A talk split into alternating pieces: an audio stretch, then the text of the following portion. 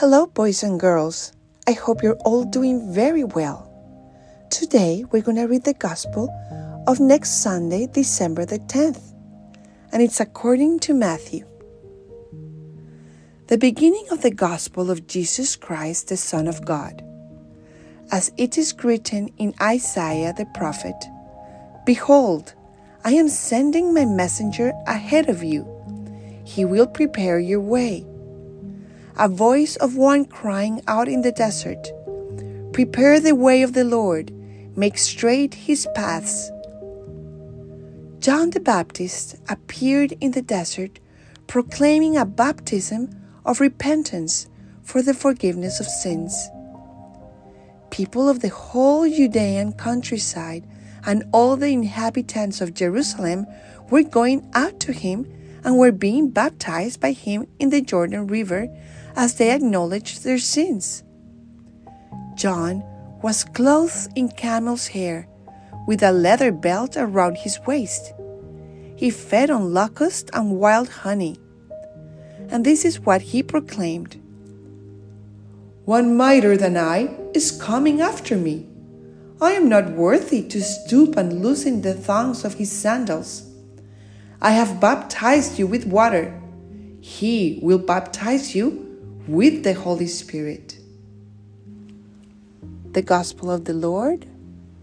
Praise to you, Lord Jesus Christ.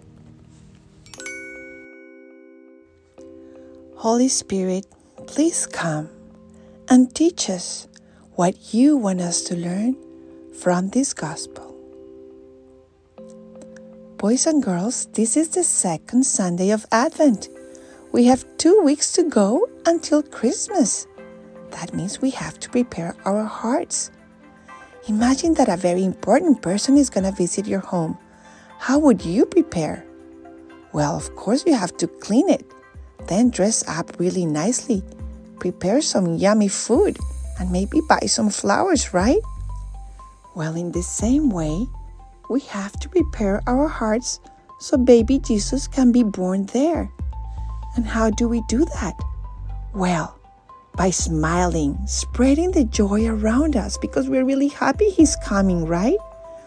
By being generous, loving, especially to our siblings and our parents and all our friends. By helping those in need, by being very close to Jesus, praying lots, and maybe singing some carols, right? Jesus loves to hear us singing. So, boys and girls, next time you go to Mass and in your prayers, ask Jesus to continue helping you prepare your hearts for His coming so you can really enjoy Christmas and help others enjoy it as well. Okay, boys and girls, thank you so much for listening and hear you next time.